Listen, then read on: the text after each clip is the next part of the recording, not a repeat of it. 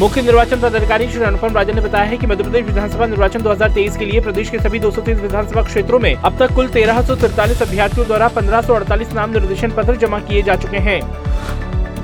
मुख्य निर्वाचन पदाधिकारी श्री अनुपम राजन ने बताया है कि मतदान के दिन ड्यूटी पर होने पर चार विभागों के शासकीय सेवकों को डाक मतपत्र से मतदान की सुविधा मिलेगी।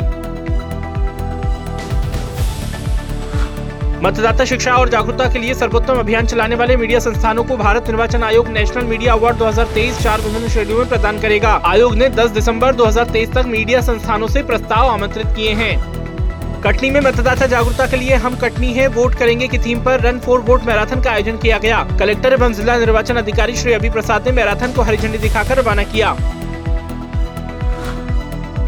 मतदाता जागरूकता अभियान के तहत देवास में बाइक रैली निकाली गई। इसके माध्यम से नागरिकों से शत प्रतिशत मतदान की अपील की गई।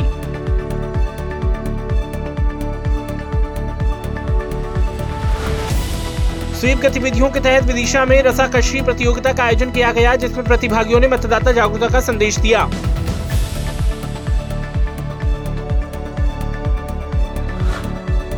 विधानसभा निर्वाचन 2023 के तहत नरसिंहपुर में नए मतदाताओं को मतदान के लिए प्रेरित करने के उद्देश्य से जिला प्रशासन द्वारा मतदाता जागरूकता क्रिकेट कप का आयोजन किया गया। इस अवसर पर खिलाड़ियों ने मतदान की शपथ ली।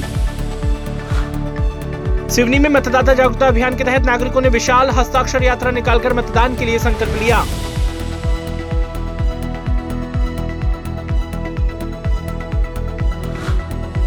विधानसभा निर्वाचन 2023 के तहत रायसेन में वाहन रैली निकाली गई, जिसमें मतदाताओं को मतदान के लिए प्रेरित किया गया।